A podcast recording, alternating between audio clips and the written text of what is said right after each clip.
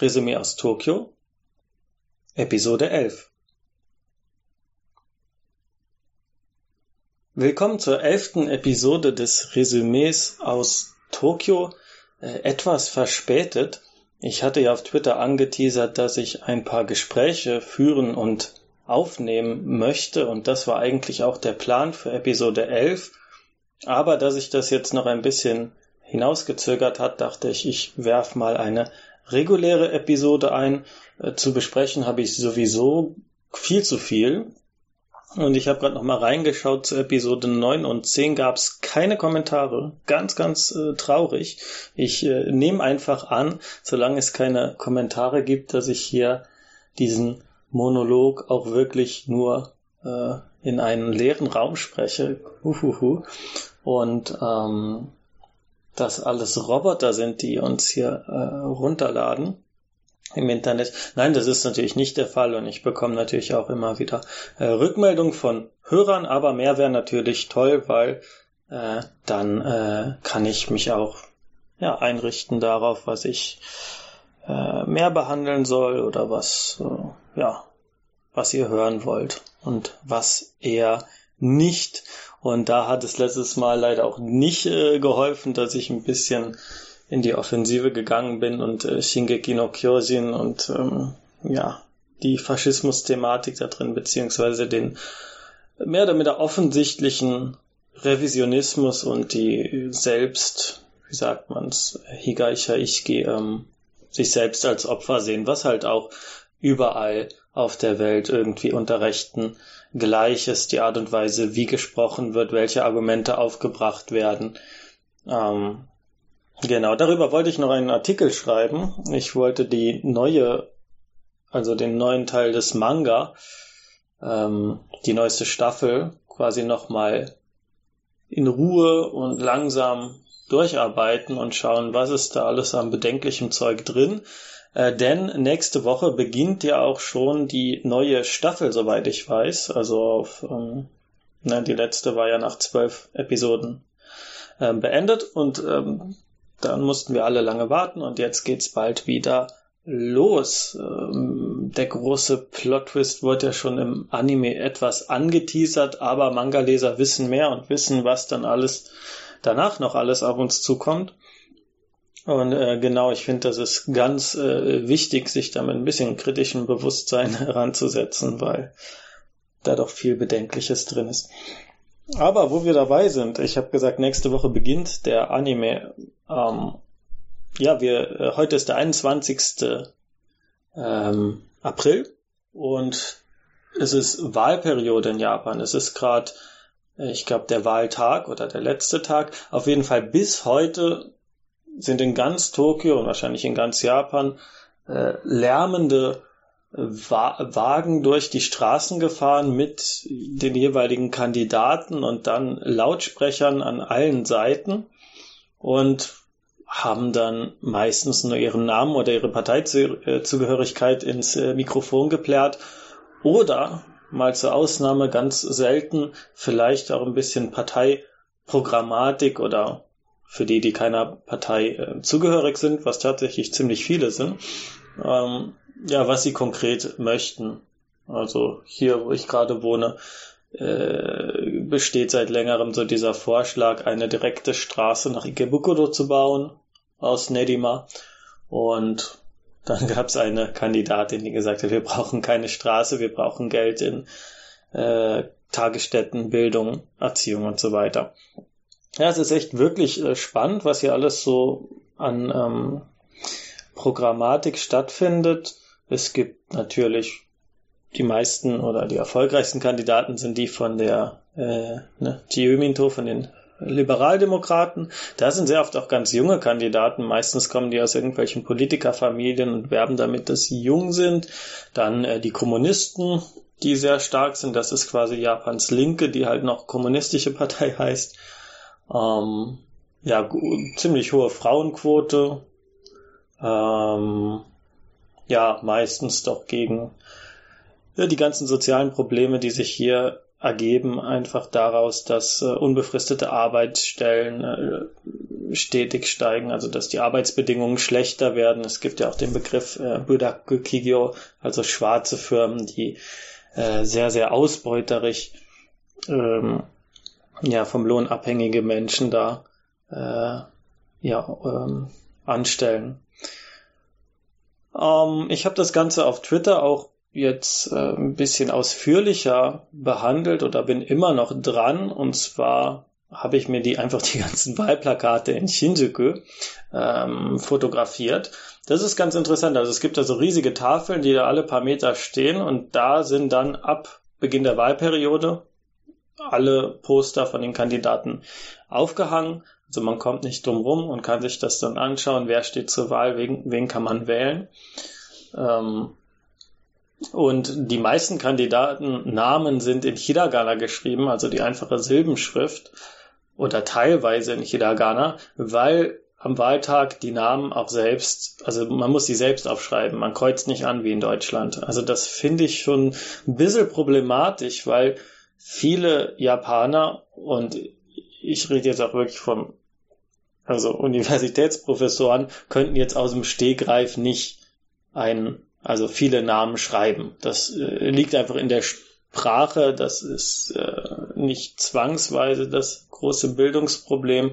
Bildungsproblem gibt es natürlich auch, dass viele Leute keine äh, Kanji äh, schreiben können oder wenn sie ein Auslandsjahr machen, aber bei Namen ist das nochmal eine andere Dimension.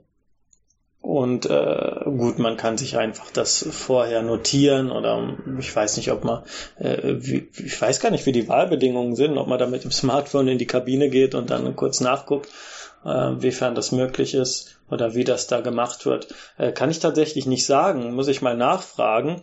Es gibt auf jeden Fall viele Unterschiede zu Deutschland und ähm, das mit dem Namenschreiben ist zum Beispiel eine Sache.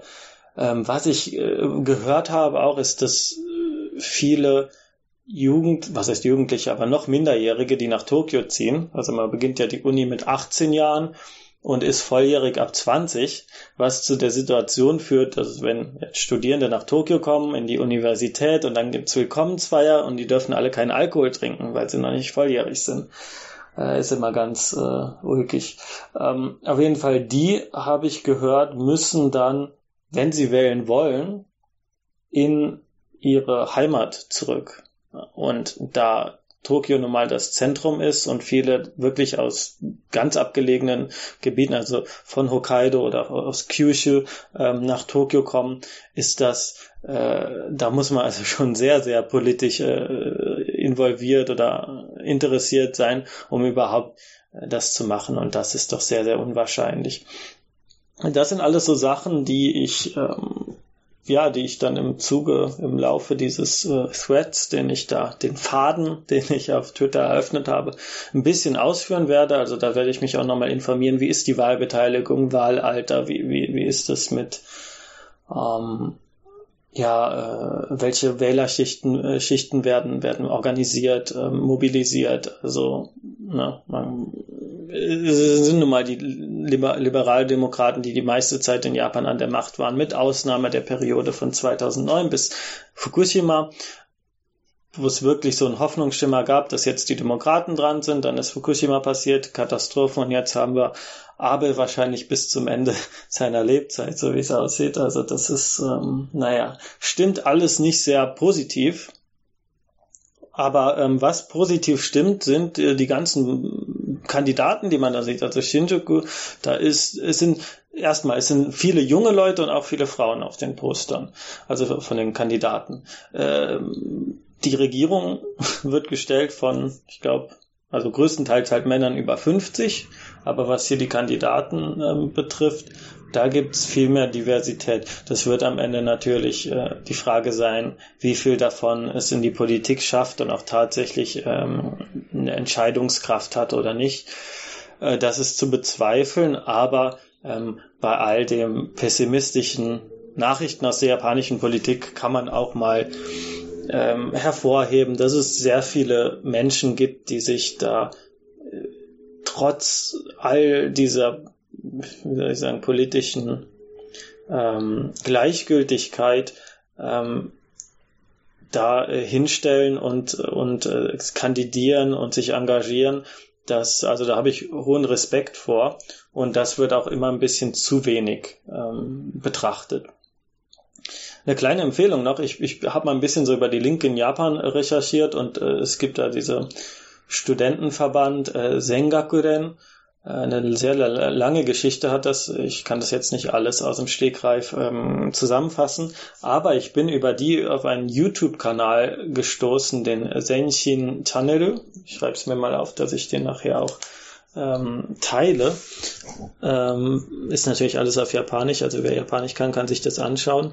Die im Grunde in kleinen Nachrichtensitzungen so das Tagesgeschehen nicht das Tages, vielleicht das Wochengeschehen oder so, ähm, analysieren, auch mit Witz, mit Humor und ähm, da mal eine ziemlich äh, einzigartige Position stellen, weil ich glaube, sowas wie Jung und Naiv oder so, das ist jetzt schon sehr krass, aber ähm, ja, solche politischen Programme quasi für junge Menschen gibt's, glaube ich, hier nicht so stark. Und wenn dann von rechter Seite. Also das gibt's natürlich. Also dass dann YouTuber äh, im sehr rechten Spektrum da Werbung machen, aber von, äh, von der linken Seite kenne ich da tatsächlich wenig. Und eine äh, Kandidatin in äh, Suginami, Bezirk Suginami, ähm, Horaguchi, Tam, wie heißt sie? Horaguchi Tomoko, äh, bin ich jetzt so ein bisschen Fan, die ganze Zeit auf Twitter gefolgt und ähm, die kandidiert jetzt auch und ich glaube mit 30, 30 ist sie. Also eine der jüngeren Kandidatinnen. Es, es gab einige, so 30 bis 35, aber ähm, halt relativ wenig davon von linker Seite. Sie gehört also nicht zur kommunistischen Partei, sondern ist, ähm, Moment, ist sie Eigenkandidat? Ich muss mal kurz schauen und äh, schafft es dann ganz nonchalant. Ich habe hier auf, mit ihren äh, YouTube Livestream gesehen, äh, Politiker äh, mit One Piece Anspielungen zu vergleichen. Also jemand, sie hat vom Politiker geredet, der anscheinend ein sehr ähm, großes, wie sagt man, Charisma hat und äh, hat das dann mit dem Haki oder Haoshoku Haki in äh, One Piece, also quasi der One Piece Variante von Aura verglichen. Ähm, Genau, so viel zur Wahl. Ich glaube, während der heutigen Aufnahme hier werden wir nicht belästigt von ähm, diesen Wägen. Also es ist ja ganz äh, krass, wie laut das ist. Man denkt immer, oh Gott, ist jetzt hier Krieg ausgebrochen. Nein, es ist Wahlzeit. Also ähm, kennt man in Deutschland, denke ich, nur zur Fußball-WM weiß ich nicht. Also gut, da wird mehr gehupt. äh, hier wird nicht gehupt, aber sie fahren wirklich durch alle Straßen, durch alle Seitengassen und am, am schlimmsten sind halt wirklich die, die nur sagen, ich heiße so und so, gehöre zu der Partei, wählen Sie mich. Oder einmal habe ich das erlebt, hat einer, ähm, da wurde noch ergänzt, er war mal irgendwie Profischwimmer. Ja, das ähm, ist jetzt nicht das überzeugendste politische Programm, dass jemand mal Profischwimmer war, aber das ähm, sorgt dann bestimmt für Popularität. Also folgt auf Twitter. Twitter-Hörer äh, wissen mehr Bescheid, wissen mehr Bescheid, sagt man das. Ähm, at äh, Bungaku. Ich hatte es, glaube ich, auch in der letzten Episode ähm, in die Beschreibung hinzugefügt. Genau. Ähm, kommen wir zum Hauptteil.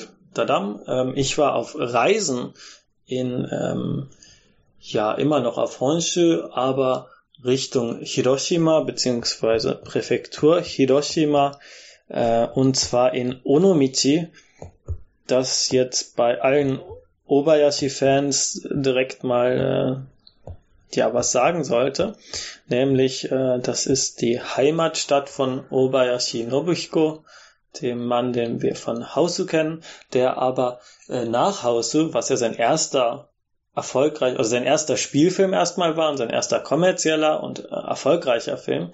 Der hat danach eine richtige Karriere hingelegt mit ganz vielen großen Mainstream-Erfolgen, die auch größtenteils in Onomichi gedreht wurden. Also da gibt's den Klassiker Tokyo Kakeru Shoujo, also das Mädchen, das durch die Zeit sprang, nicht der Anime, sondern ein Realfilm von Obayashi, der in Onomichi spielt äh, mein Favorit bisher ist äh, Futari, also von ähm, ja eine Geschichte von zwei Geschwistern. Die eine ist verstorben und begleitet ihre jüngere Schwester als ähm, Geist quasi.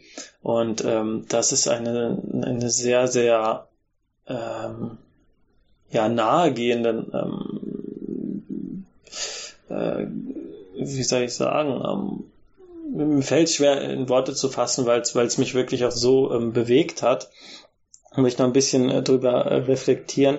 Ähm, Obayashi schafft es halt dieses, diese Angst und dieses, ähm, die Sorgen, die man hat, wenn man erwachsen wird, äh, sehr nahe an der Perspektive und an Empfinden tatsächlich der Protagonistin zu beschreiben. Also da gibt's eine ganz wunderbare Szene, die äh, auf die meisten sehr befremdlich und albern wirkt, weil Obayashi nun mal visuell Obayashi ist. Also das sieht dann ähm, immer eher sehr komisch aus, natürlich auch gewollt äh, komisch und entfremd, äh, befremdlich. Ähm, da gibt's eine Marathon-Szene, also ein Schulmarathon wird da veranstaltet und unsere Protagonistin ist eher schwächlich körperlich und ähm, hat Angst, dass sie das überhaupt erstmal schafft. Da kann ich mich natürlich als ähm, ja jemand, der den Sportunterricht in der Schule eher als äh, als Quellen empfunden hat, sehr gut mit identifizieren. Und ähm, das, das ist aber visuell sieht das so ein bisschen aus wie, wie, wie, wie Super Mario. Also dann, dann wird es auf einmal quasi 2D, äh, äh, man, man sieht nur von, von den Seiten, die Seitenansicht und wird da gelaufen und ähm, die ersten, die das werden da bestimmt schon das kommentieren. Ähm, oh, hat er wieder Drogen genommen oder so. Äh, so sieht's visuell aus. Und ähm, sie laufen dann und laufen dann und einmal ist sie im Tunnel und alles wird dunkel und man hört nur das, das Schnaufen und das Stöhnen von einem äh, kräftigen Mädchen, was da hinter ihr angelaufen kommt und man, man spürt richtig die, die ihre Angst, äh, also die Angst äh, unserer Protagonistin, wie sie da läuft die Angst, äh, oh Gott, da kommt jetzt jemand äh, und, und will mich überholen oder will mich platt machen. Und solche kleinen Sachen, die, die wirklich sehr, sehr, sehr, sehr nahe am, am Seelenleben von jungen Menschen ähm, sind und das äh, in, in, in, in Film äh, einfangen, äh, ist sehr beeindruckend. Und das ist jetzt eine eher vergleichsweise harmlose und alberne Szene, aber wir haben den ganzen Wahnsinn von ähm, Kindern, die die Erwartungen, die man an sie stellt, nicht erfüllen können und sich deswegen wertlos fühlen oder die versuchen ihren eigenen Weg zu finden. Ähm, natürlich erste äh, äh Liebe, ähm, Eheprobleme der Eltern, diesen ganzen äh, Wahnsinn, der ähm, ja, der also das hat mich sehr beeindruckt. Also das ist äh, na, gerade nach Hause, Hause hat auch seine ernsten Stellen, die man oft vergisst, wenn man wenn man äh, es nur als Horrorquatsch äh, schaut.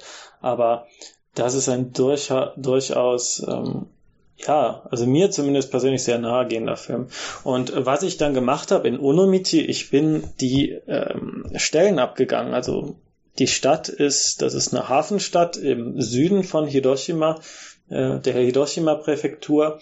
Und wenn man mit dem Schiff oder Bus oder Fahrrad, es gibt Brücken, die verschiedene Inseln verbinden, ähm, den sogenannten Shimanami Kaido, bekannt für die Fahrradstrecke. Ähm, da kann man von Onomichi nach Shikoku fahren mit dem ähm, ja mit dem Fahrrad oder Auto oder was. Also als Fahrradstrecke ist es sehr sehr beliebt.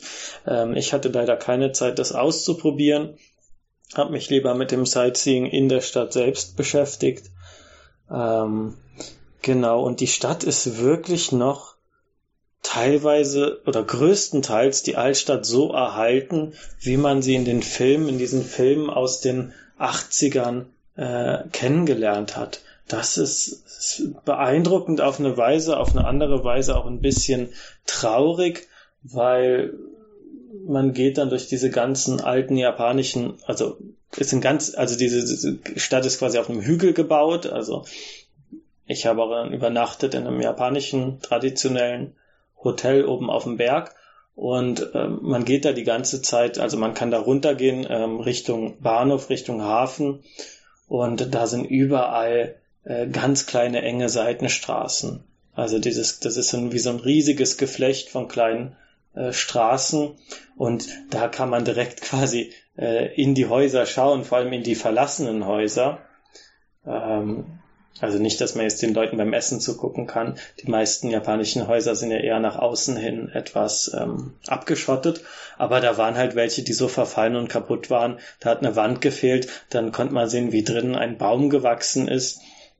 Also das war teilweise schon ja eher eher Ruine als ähm, lebendige Stadt. Und das ist nur mein Schicksal, was äh, die kleineren Städte, also Städte, die noch kleiner sind als Onomichi, ähm, sowieso erfahren. Ähm, hier hat es natürlich noch einen gewissen Tourismusfaktor. Also man konnte alles äh, besuchen. Da war noch eine Stelle, die ich nicht gefunden habe aus dem Film, war ein Strommasten, der, der aber anscheinend immer noch da ist. Ich habe ihn nur nicht gefunden und bin da wirklich fünfmal durch dieses Labyrinth da durchgeeilt, um zu schauen, wo ist denn das, wo ist denn das? Hab's nicht gefunden. Was ich aber gefunden habe, ist die, die Unfallstelle im Film in der ähm, die Schwester, ähm, die jüngere ist, glaube ich, Chizuko und die ältere Mika, kann auch sein, dass es umgekehrt ist, in der sie verunglückt ist. Das ist auch so ein Hügel. Ähm, und äh, da habe ich ein Foto gemacht. Wer mir auf äh, Instagram folgt, kann es vielleicht ähm, sehen. Ähm, ja, äh, ich schaue gerade nach, wie wie es mit der Einwohnerzahl sind. 133.000, also vielleicht ein bisschen mehr als äh, das gute alte Trier in Deutschland.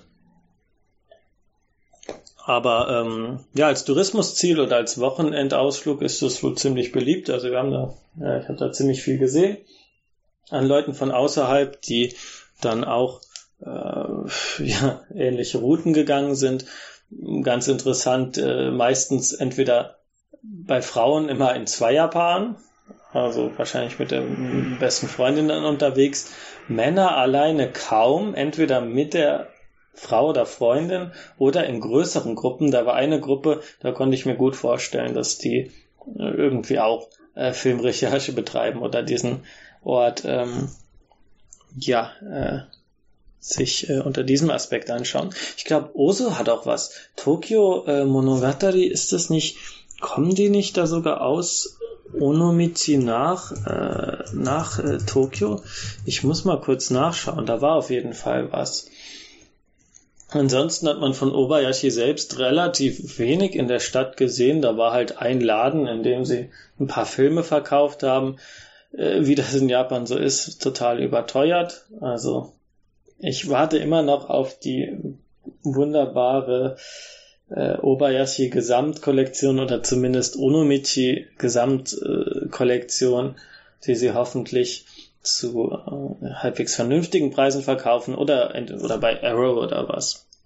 Und so, ich habe gerade nachgeschaut, tatsächlich äh, hier äh, Tokyo Monogatari, das ältere Ehepaar Shilkichi und Tomi Hirayama lebt mit ihrer jüngsten Tochter, bla bla bla, in der Hafenstadt Onomichi. Das wusste ich gar nicht, als ich den Film damals gesehen habe. Äh, lang, lang ist's her. Interessant.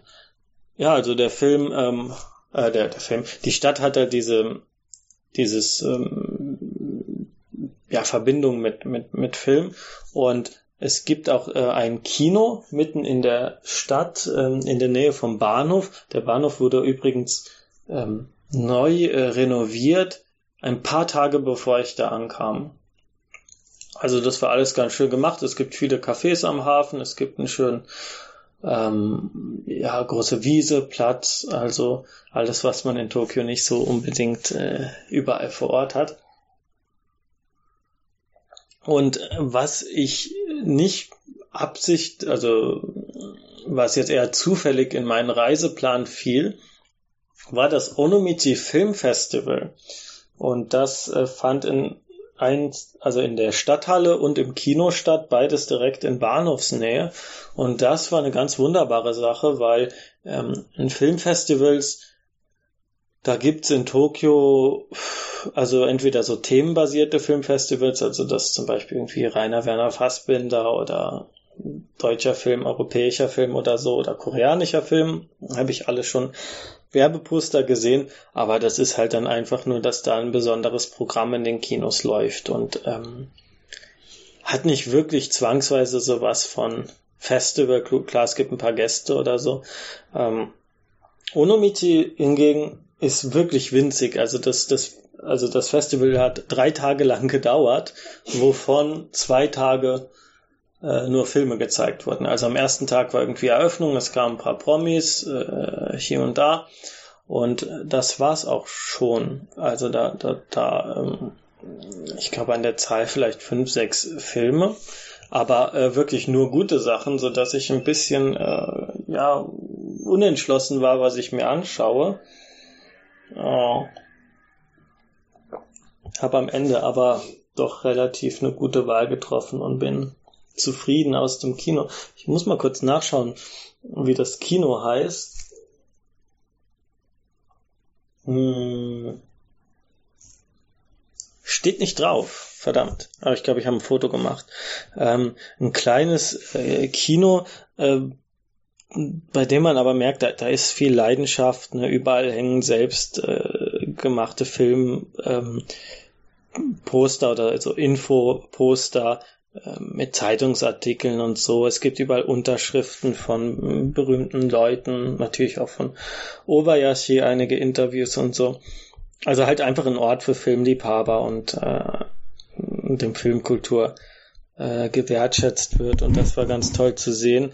Ähm, dass die, die, die Mitarbeiter dort, das sahen auch alles, sahen auch alle aus wie Studenten. Also es hatte, hat mich so ein bisschen an äh, Nippon Connection erinnert. Also natürlich nur im Positiven jetzt äh, ja nicht nicht so ein voll professionell kommerzielles Großevent, sondern einfach ein Event, das da aus Leidenschaft entstanden ist.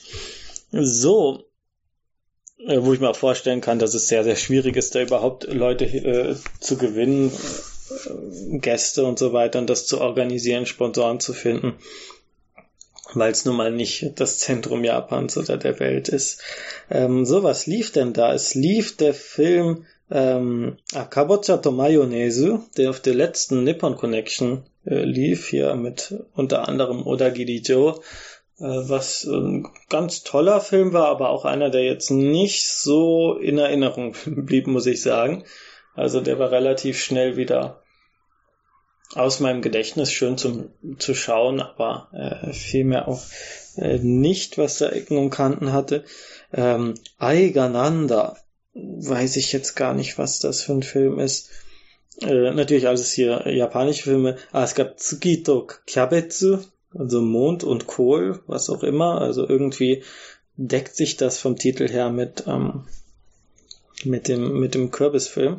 Ähm, Kimi no Tori wa Utaeru ist ein Film, na, wer hat den gedreht? Es, es spielt äh, äh Someta Nishota mit und ich glaube, der Regisseur, ach, kann ich jetzt nichts zu sagen, ne. Der war auf jeden Fall auch als Gast da. Und was ich geschaut habe, war Kiminga Kimi der Kimida. Das ist ein Film von Daigo Matsui, äh, Matsui Daigo, der auch auf der Nippon Connection war, und zwar mit dem Film äh, Ice to Amaoto auf Englisch ähm, Ice and the Sound of Raindrops. Das war dieses Theater, ähm, dieser Theaterfilm, aber so über eine Gruppe von Jugendlichen, die für ein Stück proben, das dann plötzlich abgesagt wird und die sich dann kurzerhand entscheiden, äh, weil sie so frustriert sind, das Theater zu stürmen. Spielt in Shimokitazawa, sehr bekannt für Theaterkultur und äh, für, äh, ja, ist so ein bisschen so ein hipperes Viertel in, in Tokio. Und das war wirklich visuell auch ganz spannend, weil es äh, erstens ohne Schnitte gedreht wurde, aber dann ähm, Zeitsprünge beinhaltet, was ich so noch nicht gesehen habe. Eine Freundin hat mir nachher gesagt, er hat halt einfach das Theaterkonzept auf Film übertragen. Ne? Im Theater hat man ja auch keine Schnitte in dem Sinne, ähm, aber verschiedene Zeiten, die dann, also dann wird irgendwie gesagt, so jetzt ist eine Woche vergangen, jetzt ist gerade der Vorhang zu und geht wieder auf. Ähm, genau, und das wurde dann halt aufs Filmformat äh, übertragen was so ganz, ähm, also ganz spannend war. Es gab dazu noch Live-Musik im Film, also dann immer wieder so ein Hip-Hopper äh, aufgetaucht ist, der das dann äh, treffend kommentiert hat mit seinen Liedern.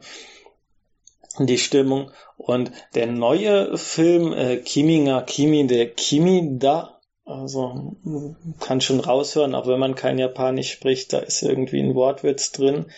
Ähm, Im Englischen haben sie es irgendwie mit you, your, yours äh, übersetzt. Ähm, genau. Und ähm, das ist auch nicht weniger interessant visuell. Die haben das anscheinend in drei Wochen in so einer kleinen Wohnung gemietet, die sie irgendwie eine Familie gefragt haben, könnt ihr das uns kurz überlassen? Wir, ähm, wir möchten einen Film drehen. Japanische Filme werden ja nicht selten, zumindest Indie-Filme, mangels Geld, in sehr, sehr kurzer Zeit gedreht. Und worum geht's? Es geht um drei junge Männer, die sich in eine Frau verlieben und dann versuchen, äh, dem Ideal dieser Frau irgendwie näher zu kommen, also dem idealen Typen der Frau und sie im Grunde einfach nur stalken, was äh, irgendwie am Anfang so ein bisschen als Witz verkauft wird. Ich werde gleich sagen, warum. Und äh, aber im Grunde einfach nur gruselig ist am Ende.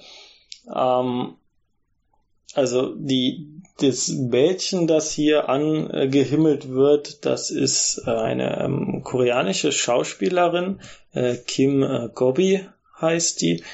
Und ähm, die begegnen wir dann irgendwie und äh, dann hätte sie anscheinend gesagt, dass sie Brad Pitt toll findet und an, an anderer Stelle dann Sakamoto Ryoma. Sakamoto Ryoma ist hier ein, ein ähm, ja, sehr bekannte historische Figur aus Japan, ein Wegbereiter der Meiji-Restauration, also der quasi Erneuerung des Landes nach der Öffnung. Und dann spielt Ikematsu Sosuke, yay, ähm, spielt Osaki Yutaka, ich glaube ein Sänger, da werden mich vielleicht jetzt einige versteinigen, weil der so bekannt ist. Auf jeden Fall versuchen die ihr Bestes, diese drei Figuren dazu ähm, darzustellen, was gerade bei Sakamoto Ryoma ein sehr, sehr seltsames Bild gibt. Der wird gespielt von Okura Kosi, und der hat ein sehr, sehr seltsames Gesicht. Und ich dachte, das habe ich schon mal irgendwo gesehen. Irgendwo kenne ich den her. Das kann ja nicht sein.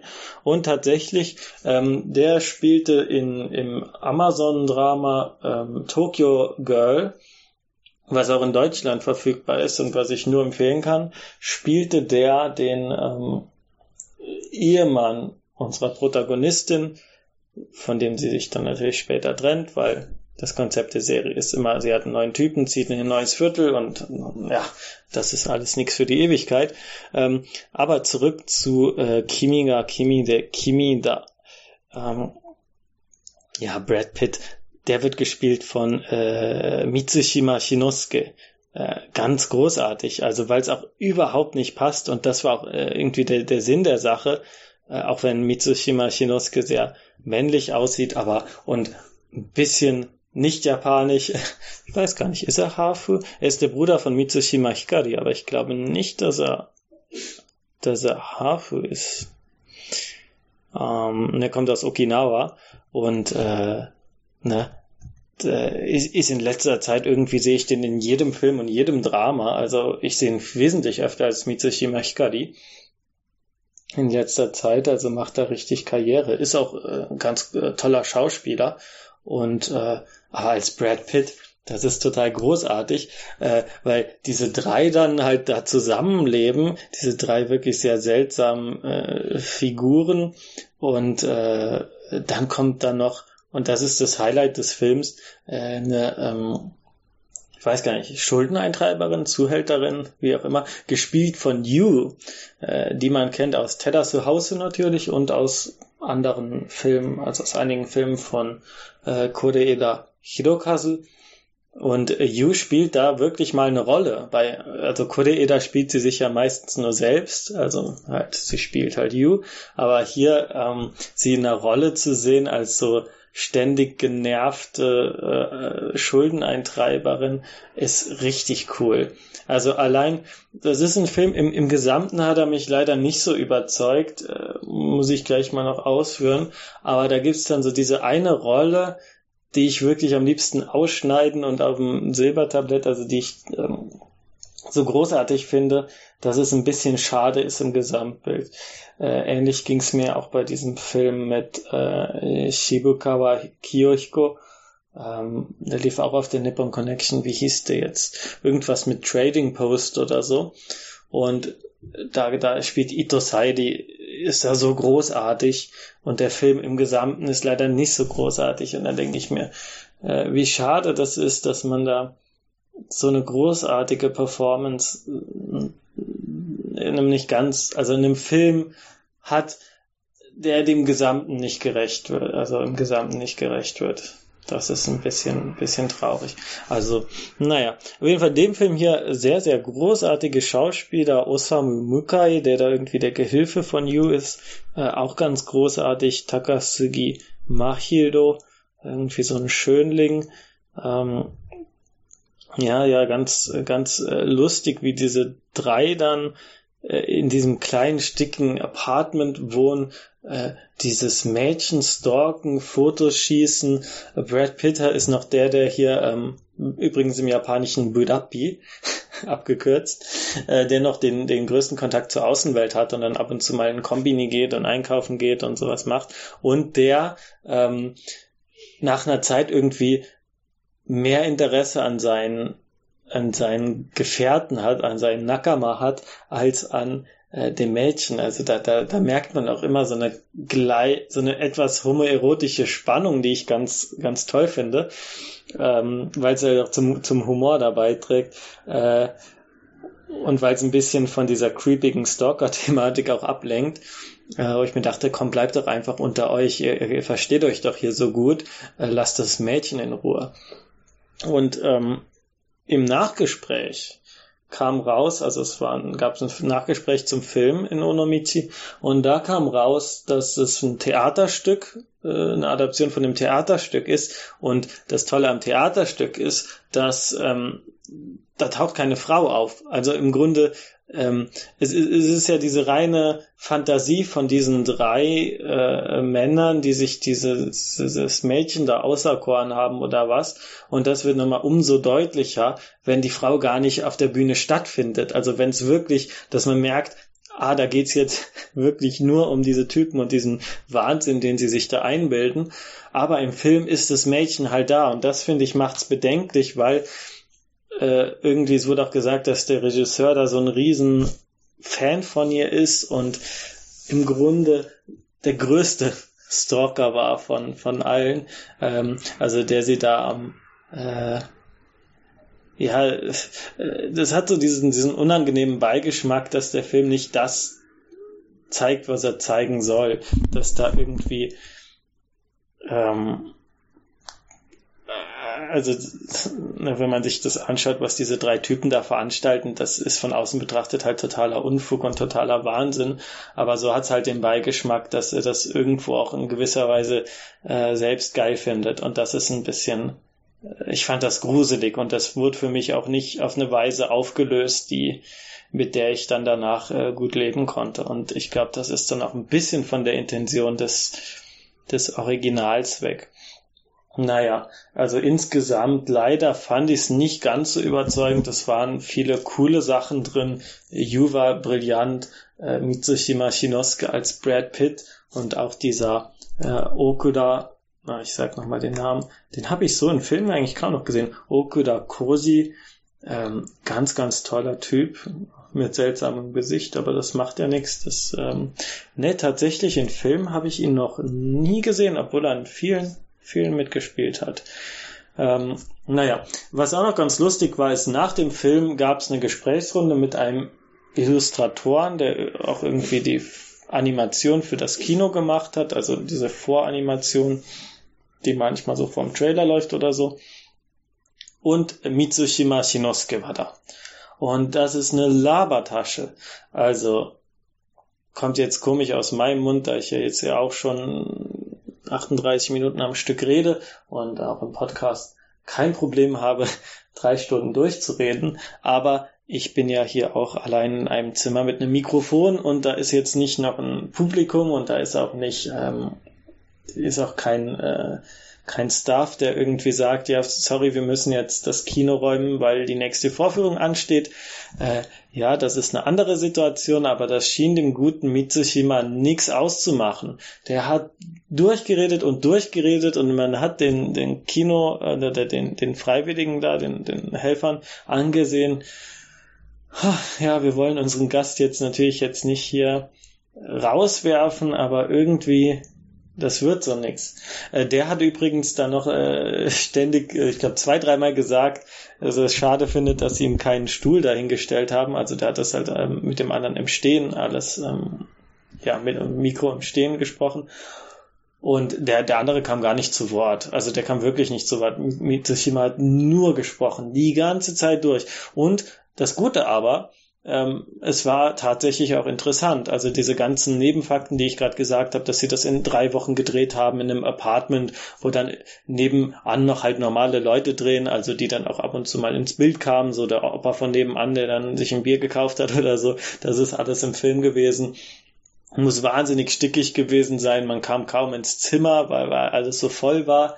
Und dann noch da zu drehen, äh, Wahnsinn. Das Theaterstück als Vorlage äh, oder seine Rolle als Brad Pitt und dieser Unfug, dass überhaupt, dass er diese Rolle spielt. Ähm, also er hat sehr, sehr, sehr viele interessante Sachen gesagt und umso beeindruckender fand ich das, weil der Film, ich schaue mal kurz nach, wann wurde der veröffentlicht? Juli 2018 veröffentlicht und dann denke ich einige Zeit auch vorher gedreht und das Filmfestival war jetzt 2019 im April. Und der ist halt so beschäftigt und hat so viele Aufträge, also so viele Filme, die der dreht und Dramen, in denen er drin ist. Obwohl, oh, na, wenn ich gerade schaue, er war nur in zwei Filmen seit seit Kimiga Kimide, Kimida, aber dafür auch in zwei, drei, äh, zwei Dramen.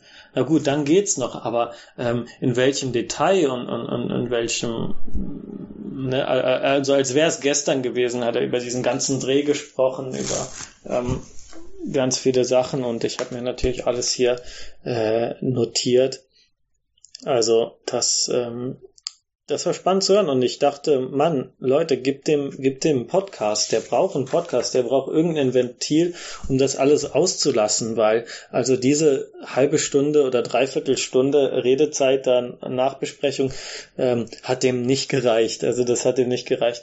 Und er sagt, er wäre schon mal auf dem Filmfestival gewesen vor einem Jahr, glaube ich, und da gab's halt so eine so eine so eine Gesprächs äh, wie sagt man halt halt auch so ein, so ein wo man ein Filmgespräch. Also im Grunde wie das auch auf der Nippon Connection manchmal ist mit dem man Buttgereit oder so dass einfach jemand sitzt so ein bisschen über Film redet. Und anscheinend ähm, haben die das da damals von 8 Uhr abends bis 5 Uhr morgens veranstaltet. Was sehr sehr also in Japan ich mir sehr, sehr vor, schwer vorstellen kann, weil normal hat man immer genau feste Zeit, wann was aufhören soll und dann hört es auch genau auf die Sekunde auf und Schluss und dann kann man nichts mehr nachregeln. Ja, so war das immer auf der Comic äh, aber der, von acht bis fünf Uhr morgens hat er durchgeredet und als ich den gesprochen äh, sprechen gehört habe, ähm, da hatte ich keine Sekunde Zweifel, dass er das auch macht und in einer Geschwindigkeit. Also ich glaube, wenn man das alles protokollieren oder mit aufnehmen würde, äh, da käme schon eine gute, ne, ein gutes Büchlein zusammen, was der dann im Abend runtergesabbelt hat. Also ganz, ganz äh, toll. Hätte ich nicht gedacht, dass das so ein geschwätziger Typ ist. Vor allem, also japanische Männer kenne ich jetzt wenige, die wirklich von sich aus so geschwätzig sind. Meistens, auch gerade bei Interviews hat man das ja sehr oft mit Schauspielern oder so, dass man eher so ein bisschen das rausschlagen oder kitzeln muss. Ähm, also verbal rausschlagen. Äh, ich glaube, diese Sorgen, die hat da niemand. Also ja, großartig, großartig. Also hat mein Bild von ihm irgendwie im Gesamten doch nochmal verbessert, Wobei mir natürlich hier die, ähm, die Menschen vom Onomichi Film Festival sehr, sehr leid getan haben. Ja, das war das. Ich habe leider nur diesen einen Film gesehen. Das ähm, Filmticket und, und, das Logo vom, vom Filmfestival und so auch sehr, sehr schön designt. Also da äh, merkt man einfach das Herzblut reingeflossen und also sei es nur für dieses Filmfest. Also ich würde jedes Jahr da wieder hinfahren. Also ich würde da gern auch mal das ganze Programm durchmachen, was ja jetzt nicht so viel ist. Das sind drei Tage. Nicht? Also wenn ich schaffe, nächstes Jahr wieder nach Japan zu kommen, 2020 so um die Zeit, äh, würde ich das sehr gerne alles mitnehmen. Ja, aber das wird die Zukunft zeigen, was dann passiert. Ja, das äh, war es erstmal zum Onomichi Film Festival. Ich wusste gar nicht, dass es das gibt, bevor ich also gerade äh, ein paar Tage bevor ich die Reise angetreten habe, habe ich das auf Twitter entdeckt und dachte mir, geil, da muss ich, äh, muss ich doch wenigstens mal eine Veranstaltung zumindest besuchen. So läuft gerade hier ein Krankenwagen vorbei. Ähm, was kann ich noch zur Reise sagen? Was war noch interessant in Onomichi? Ähm, es gibt anscheinend eine Idol Group, ähm, die STU 48. Also STU steht, es erinnert mich ein bisschen so an STI, also äh, hier sexuell übertrag, also ne, Krankheit. Ähm, aber es ist gemeint ist Setoichi, die Inselkette von, ähm, na, von Kagawa nach Okayama, kann das sein? Bin mir gerade nicht sicher. Aber auch die ein bisschen weiter äh, östlich von Onomichi liegt. Da gibt's ja diese Inselkette, die ich auch teilweise besucht habe. Also ich habe zwei Inseln besucht. Äh, ich glaube, dann springen wir auch einfach hier von, von Onomichi weiter nach ähm, Naoshima. Naoshima ist, denke ich, vielen bekannt durch den Kürbis von äh, Kusama Yayoi, die Künstlerin, die mal interessante Sachen gemacht hat, jetzt aber hauptsächlich für ihre für ihre Polka-Dot äh, schönen Sachen da bekannt ist. Also sieht halt schön aus und verkauft sich gut. Aber spannend finde ich das als Kunst jetzt nicht, aber es lockt halt Touristen an. Und so war ich auf äh, Naoshima. Bin leider zu spät angekommen am Sonntag, weshalb alle Museen geschlossen ha hatten. Und montags heißt es, ja, also wurde mir gesagt von dem Herrn, der die Unterkunft für den ich übernachtet hatte, äh, ist alles zu. Also da ist alles zu und da äh, gibt's keine ähm, noch nicht mal äh, der Taxifahrer, der einzige Taxifahrer auf der Insel hat frei, äh, was äh, ja schwierig war. Also am Sonntagabend da überhaupt noch was zu essen zu finden in den Lokalen. Es waren halt sehr, sehr viele Touristen, meistens Kunstinteressierte also diese ganzen Inseln, die es da in der Kette gibt, ähm, was haben wir? Wir haben Naoshima, Teshima, Inujima, Ogishima, Megishima.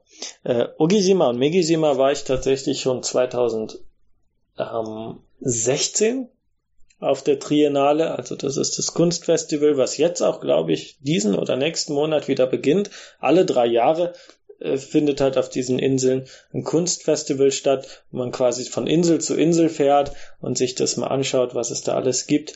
Äh, sehr, sehr spannend, kann ich also jedem empfehlen, der um die Zeit da ist. Ähm, nächstes Mal ist dann ja 2022. Ähm, oder wer jetzt gerade in Japan ist, das lohnt sich auf jeden Fall, sich das anzuschauen. Also viele Künstler kommen dann extra auch dahin und machen Vorführungen. Äh, und allein dieses ähm, Reisen von Insel zu Insel, so ein bisschen wie in dem Pokémon Feuerrot war das doch auch, wo es dann diese zusätzlichen Inseln gab. Äh, so fühlt sich das an und das ist, ist eine ganz tolle Sache. Und äh, am Meer zu sein, mit dem Schiff zu fahren. Nicht? Und äh, also Naoshima war alles äh, schon geschlossen. Wir haben ähm, ich sag wir, ich war äh, tatsächlich mit meinem Vater unterwegs, äh, wollte ich jetzt eigentlich nicht äh, groß äh, sagen, Urheber, nee, nicht Urheber, äh, Persönlichkeitsdatenschutzgedöns, aber kann man ja mal sagen. Ähm, bin halt da zusammengereist, genau, und wir waren im äh, einem Hotel, nicht Hotel, einer ja, Herberge ähm, namens Ipuku Jaya, also eine Einübernachtungs äh. Also man kann nur einmal übernachten. Äh, dafür aber mit mehreren Personen, also von zwei bis oder eine bis acht Personen oder was, ist ein ziemlich großes ähm, Anwesen mit ähm, mehreren japanischen Zimmern. Also es ist gleich in japanisch und westlich aufgeteilt und ich glaube der Besitzer, der halt in einem kleinen Nebenzimmer geschlafen hat und der uns auch dann vom Hafen abgeholt hat und durch die Gegend gefahren hat und alles hin und so weiter. Ähm, der ist, glaube ich, auch ein bisschen Waffenfreak und im japanischen Zimmer hängen da natürlich so Rüstung und Schwert und im, im äh, westlichen Schusswaffen finde ich normalerweise nicht so geil oder äh, ein bisschen gruselig, vor allem wenn man dann mitten, also das ist mitten auf der Insel, auf dem Berg, äh, wo sonst normal nicht viel ist da ist nur noch so ein Kirchblütengarten von ähm, Tadao Ando, glaube ich, der da auch sein Museum irgendwo auf der Insel hat, was aber natürlich geschlossen war, weil ich ähm, ja mir nicht vorher äh, geschaut, angeschaut hatte, dass montags da alles tot ist. Aber ich bin ja sonntags angekommen. Er sagte mir nämlich, wenn ich äh, da montags hin wollte oder für Montag gebucht hätte, dann hätte er mir gesagt, montags ist nichts äh, hier los. Äh, brauchen sie nicht zu kommen. Aber der dachte halt, dass ich schon sonntags morgens da ankomme. Äh, naja, aber ähm, glücklicherweise konnte ich dann das, was ich am meisten sehen wollte, was ich von Bildern aus dem Internet kannte, dann doch besuchen, und zwar das Teshima Art Museum, was auf der nächsten Insel war, ne, auf Teshima. Das ist so eine ja, wie soll man sagen, also mitten auf dieser Insel, auf einem Hügel, eine ähm, Betonkonstruktion mit zwei Öffnungen, die aussehen, als hätte man sie so kreisrund in die Wand gelasert. Und ähm, auf dem Boden, man kann das Ding nur betreten mit so, mit so ähm, Latschen, die man vorher bekommt. Und überall aus dem Boden sind so kleine Drüsen, aus denen Wasser kommt. Also als wird dieses ähm, Objekt von selbst oder dieses, diese Architektur äh, erschwitzen klingt jetzt unangenehm. Also da, als, als würde da Wasser aus dem aus der Erde kommen und ähm, da der Boden nicht eben ist, läuft das immer in verschiedene Richtungen, sammelt sich, verschwindet wieder. Also man kann die ganze Zeit betrachten, wie das Wasser da im Boden entlang läuft, sind natürlich immer nur ganz vereinzelt und ganz kleine Tropfen, dass man also nicht ähm, da Sorgen hat, irgendwie, ähm, dass die Socken nass werden oder so. Und ähm, durch die zwei Öffnungen gibt's Lichteinfall, man kann die Bäume außen sehen, den Himmel sehen und ähm, es macht natürlich einen riesigen Unterschied, was ist da gerade für eine Tageszeit, ähm, wie ist die Belichtung und so. Also da kann man sehr lange drin verbringen und ähm, Fotos darf man leider nicht machen. Äh, das muss man halt dann googeln, diese Techima Art äh, Island. Ähm, genau. Also das war sehr, sehr toll und, und warum ich das überhaupt sehen wollte, also kurz was trinken. Warum ich das sehen wollte, diese, diese, diese Öffnung in dieser Betonkonstruktion, diese, diese, diese, dieser Kreis, in dem man dann nach außen schauen konnte, das findet mehr oder minder so in Evangelion statt. Da gibt's ja diese, das Hauptquartier, was weit unter der Erde ist und ähm, halt von dieser riesigen Betonwand abgedeckt ist. Und nachher wird dann so eine N2-Mine draufgeworfen, eine Bombe, die dann da so ein kreisrundes Ding reinfräst. Und man sieht, wie das Licht auf einmal da einfällt und das ist ein so beeindruckendes Bild.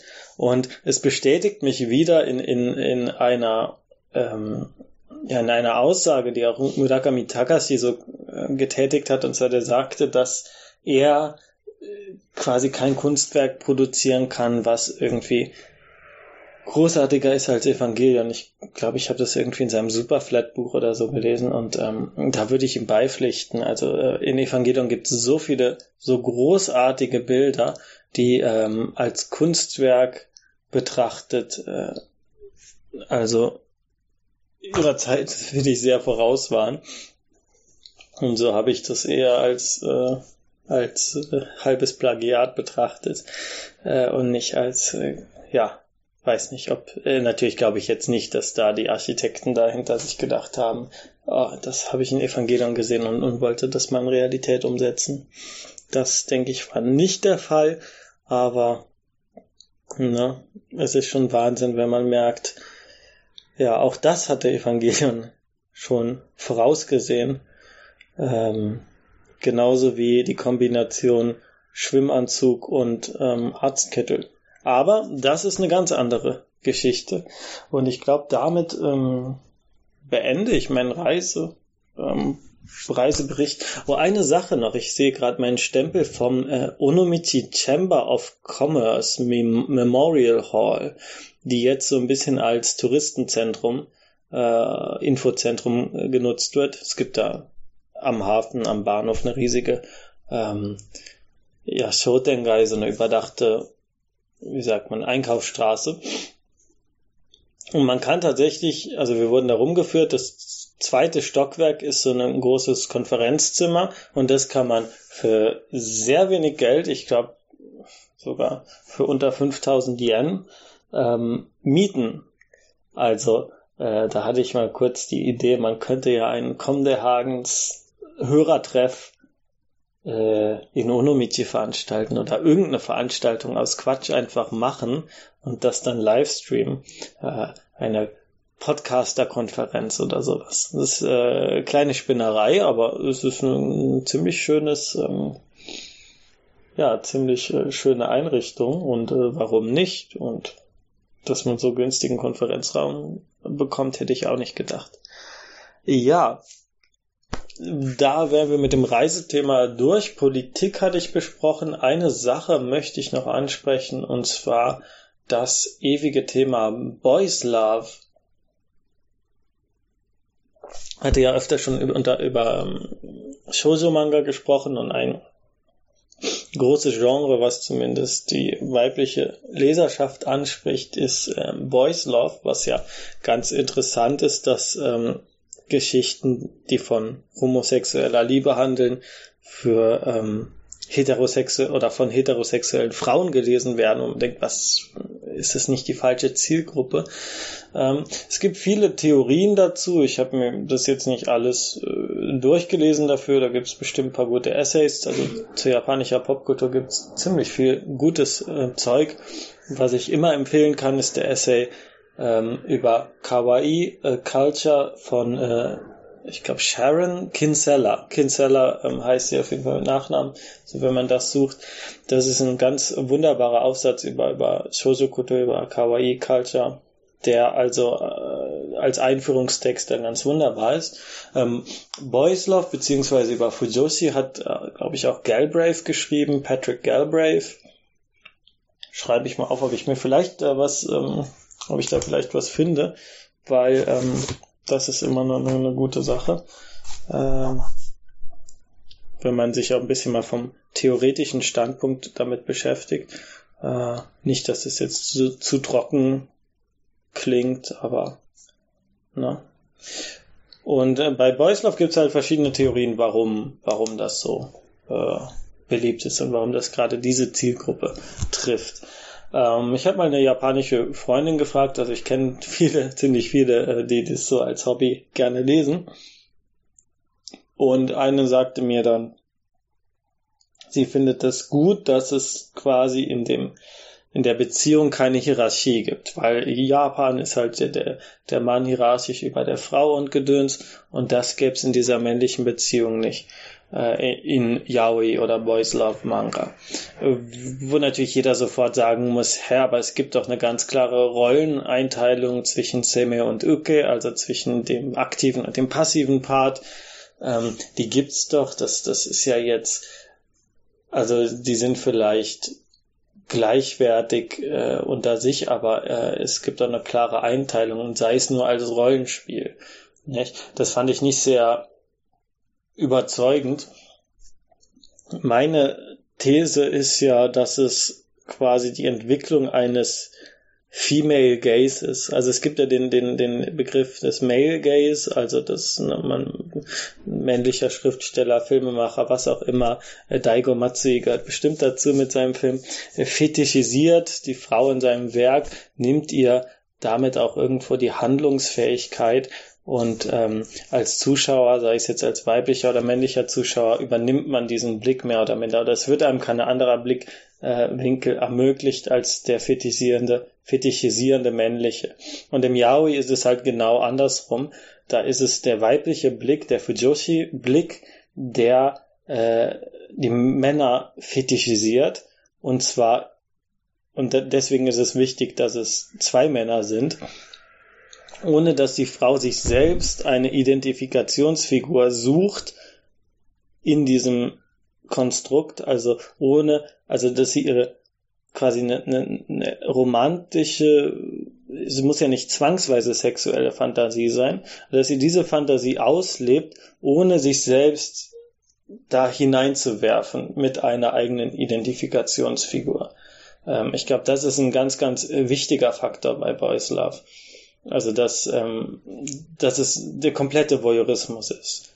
Dass da also nicht noch eine weibliche Agent ist, der dann als Identifikationsfigur dient und dann quasi die männliche oder die weibliche ähm, den Wunsch, den die Leserin hat, irgendwie dann in dieser Fiktion umsetzt. Nein, es ist komplett von außen betrachtet. Man schaut sich da diese zwei Männer an und das, was die meisten jetzt bei Love denken, äh, sei es, weil sie mal in einer Buchhandlung irgendwie diese unzählig vielen äh, Titel gesehen haben, von denen viele auch sehr albern klingen, ähm, ist, glaube ich, dass es eine reine Frauenfantasie ist. Also, dass es nichts nichts wirklich mit, mit Homosexualität äh, zu tun hat. Da gibt es auch den Begriff ähm, Yaoi Hole, also beim, äh, bei den sexuell expliziteren Versionen dieses Genres, ähm, dass das, also die, die Öffnung, durch die der Geschlechtsverkehr dann der praktiziert wird, dass die anatomisch nicht wirklich korrekt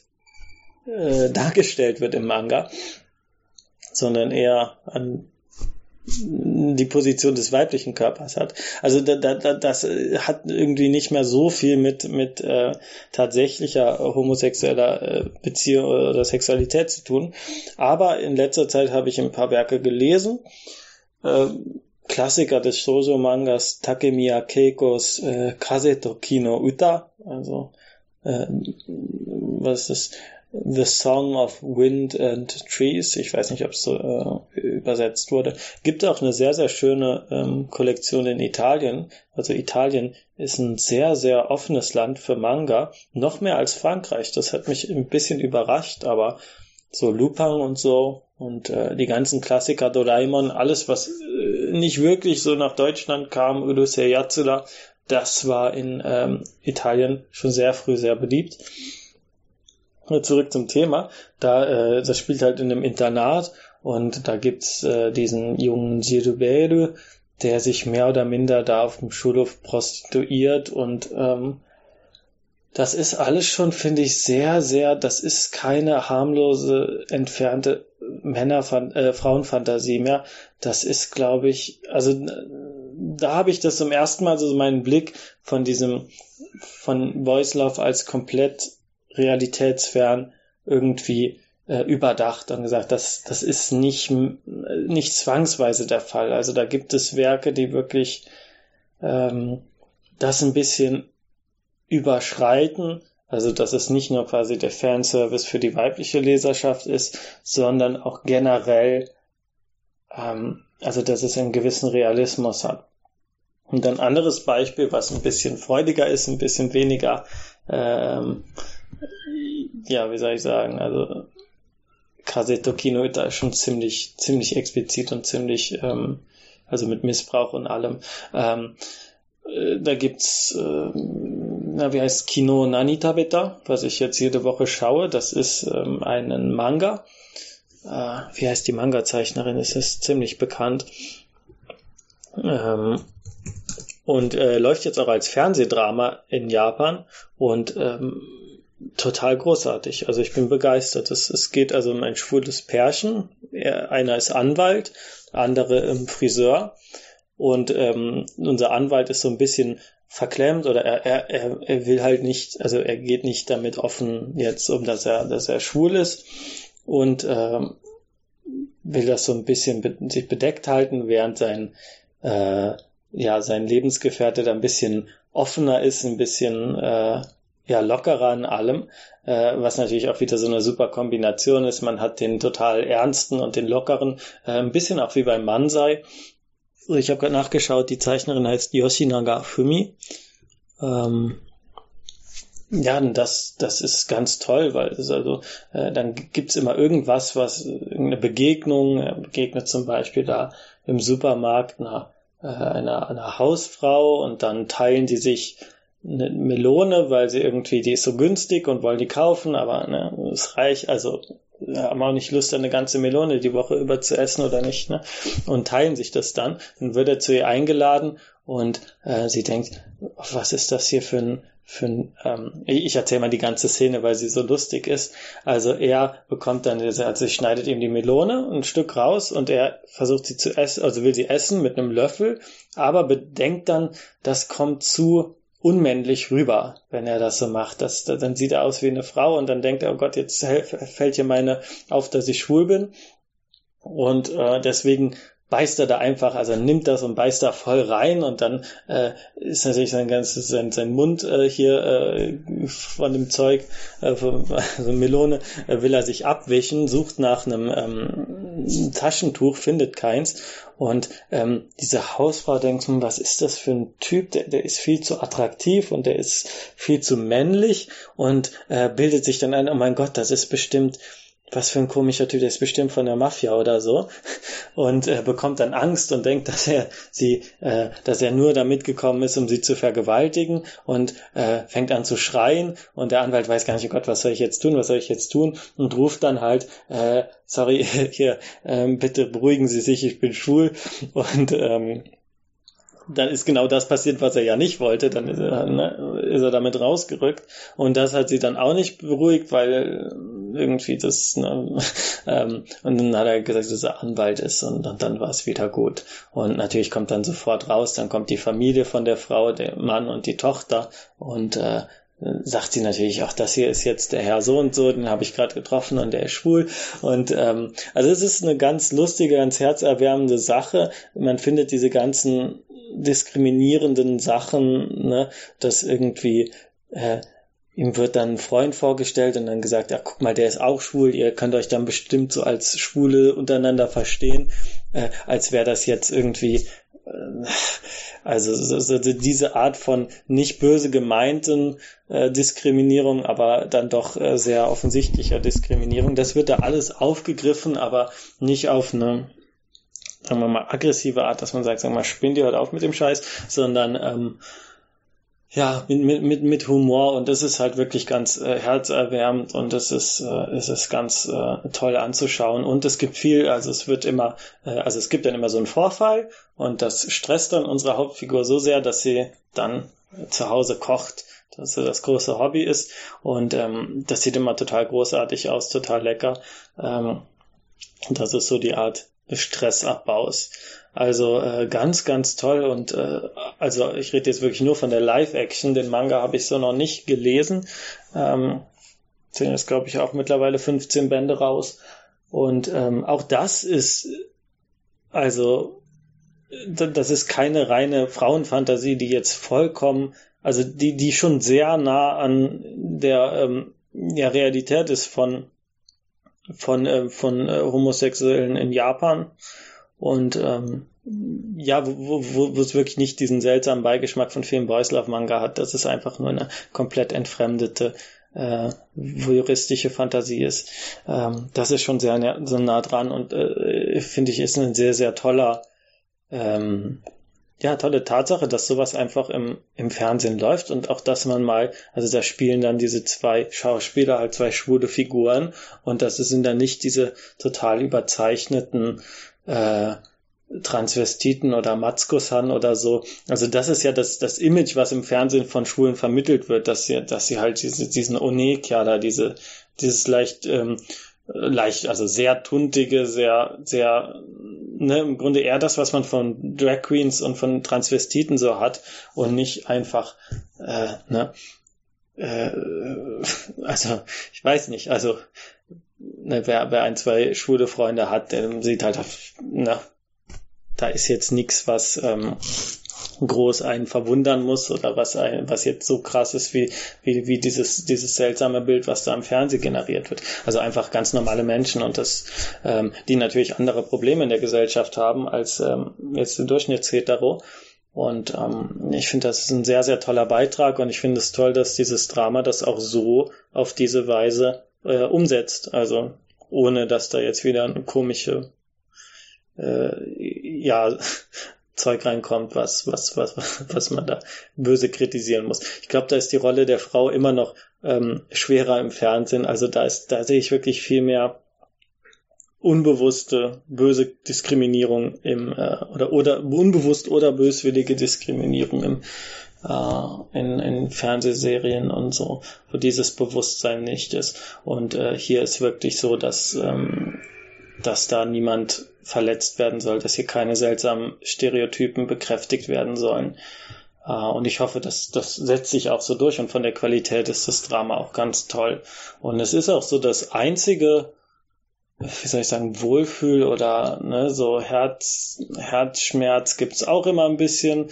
Und ähm, was ich genießen kann. Also normalerweise sind das so Serien, die, die kann ich mir nicht anschauen. Also das ist nicht meistens als Zeitverschwendung oder so und denke mir, ja, dann koch, wird ein bisschen gekocht, dann ein bisschen Liebesgedöns und so.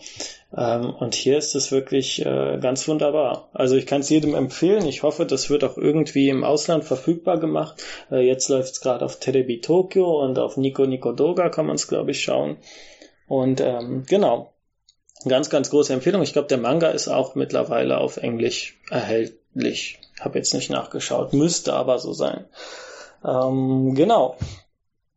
Und das äh, wär's dann auch schon. Ich wollte es diesmal bewusst ein bisschen kürzer halten. Ähm, hoffe, dass ich dann in den nächsten Wochen äh, ein Gespräch führen kann, was ich hier ähm, ja auch in Podcast-Form dann hochladen werde.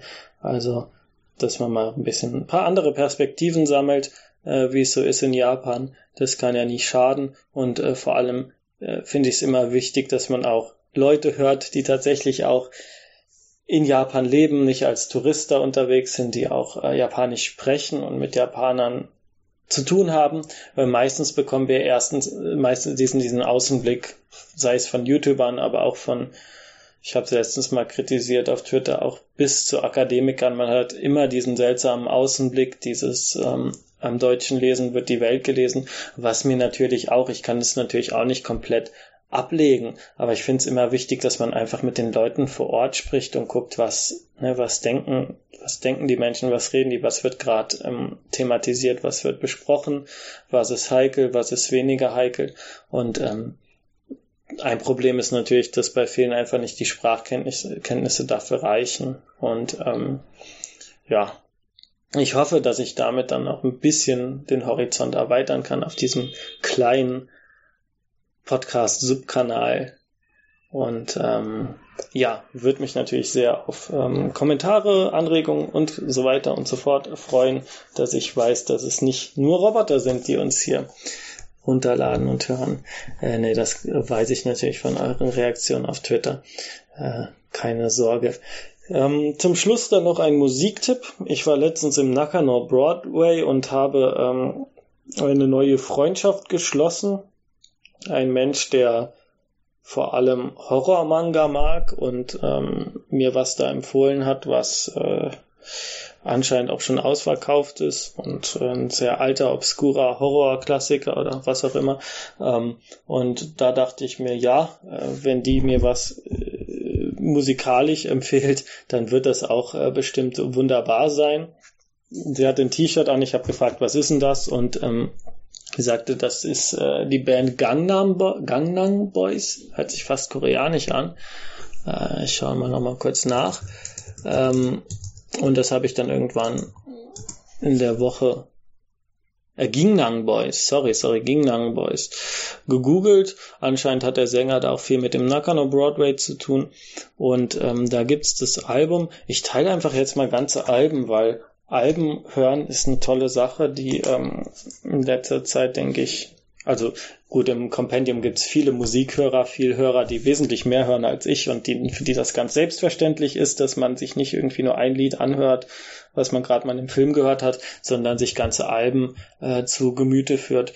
Äh, aber das ist, denke ich, für die meisten nicht so selbstverständlich und deswegen will ich das auch ein bisschen, auch für mich, ähm, haben in letzter Zeit einige Alben ganz durchgehört, äh, ich das noch ein bisschen mal äh, befördern. Und ähm, das Album, was hier ähm, ich empfehlen will, äh, wo ist es? Oh. Jetzt gibt es gerade eine Durchsage außen. Was wird? Ich hoffe, ihr könnt das mithören. Ja. Ich höre mal gerade. Ja. Die meinen jetzt gerade wirklich eine Durchsage, dass heute Wahltag ist.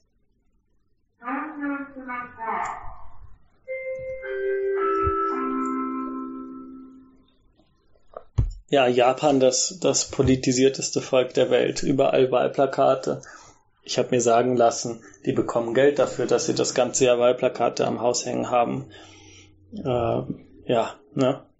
Ganz, ganz äh, interessante Kultur. Also wenn man so durch so eine Straße geht, abseits von einem Haupt, von der Shibuya Kreuzung oder so, einfach mal ein Wohnviertel und überall sieht man diese Wahlplakate und denkt sich, die sind ja so politisiert hier und so, so äh, aware und alles, aber äh, ich glaube, das ist eher die gegenteilige Wirkung hier. Naja, äh, zurück zu den Gingang Boys. Ähm, das Album heißt Kimi to Boku no Dai Sanji Sekai Taisen Teki Renai Kakume. Also deine und meine, ich mache das jetzt ganz hier Wort für Wort Übersetzung, ähm, Liebesrevolution, ähm, dritte Weltkriegsartige Liebesrevolution, äh, um es jetzt ganz ähm, banal oder ganz ungelenkwörtlich zu übersetzen, was schon mal ein geiler Titel ist. Und das Cover wurde designt von Eguchi Hisashi, ein ähm, Illustrator, Manga-Zeichner, den ich sehr mag und den Podcasthörer aus zwei Episoden vorher kennen müssen, denn das ist der, der Illustrator hinter, hinter ähm, äh, Stop Hibadi-kun. Und ich glaube, das Cover hier, das ist auch Hibadi-kun, in einer bisschen Roy Lichtensteinartigen, poppigen ähm, Version. Äh, ich muss mal schauen, dass ich das Album irgendwie so zu kaufen bekomme, weil es wirklich ganz schön aussieht. Und äh, wer sich nicht das ganze Album jetzt anhören will, ähm, dem empfehle ich den Titel äh, Kakenuke Seishun, den ich auch als Link in die Beschreibung setzen werde. Ähm, da hat man einen großen, denke ich, einen guten Einblick und das ist ein guter Einstieg für die Band, äh, einen guten, ähm, ja, eine Vorstellung, was das für eine Band ist, was das für Musik ist. Und ähm, hier gab's, also es sind ziemlich krasse Kommentare hier drunter und einen davon, den werde ich jetzt auch mal kurz äh, vorlesen, also unter dem Video zu dem einen Lied. Schreibt einer, dass er vorher auf X-Video, ähm, auf irgendeiner Pornoseite, ähm, da war irgendwie auf dem Video war eine, war eine Pornodarstellerin, eine, ähm, wie, wie nennt man es, eine Amateur-Pornodarstellerin, die dann irgendwie dann gesagt hat, dass sie die Band, diese Band mag, die Gangnam Boys mag und ähm, das hätte dann gereicht schon, um dass er zum Höhepunkt kommt. Äh, er hat also diesen Porno geschaut und dann sagt sie, ich mag die Band und dann ist er, hat er direkt hier abge, ne? Und ähm, Jo, das findet man, solche Kommentare findet man jetzt nicht unter jeder Band und da dachte ich mir, das ist doch ein ganz interessantes Fanklientel, was diese Band da versammelt. Und ähm, jo, also genau, könnt ihr euch ja mal anhören. Und damit verabschiede ich mich bis zum nächsten Kompendium, bis zum nächsten Resümee, was hoffentlich nicht so lange aus sich warten lässt wie dieses. Bis dann.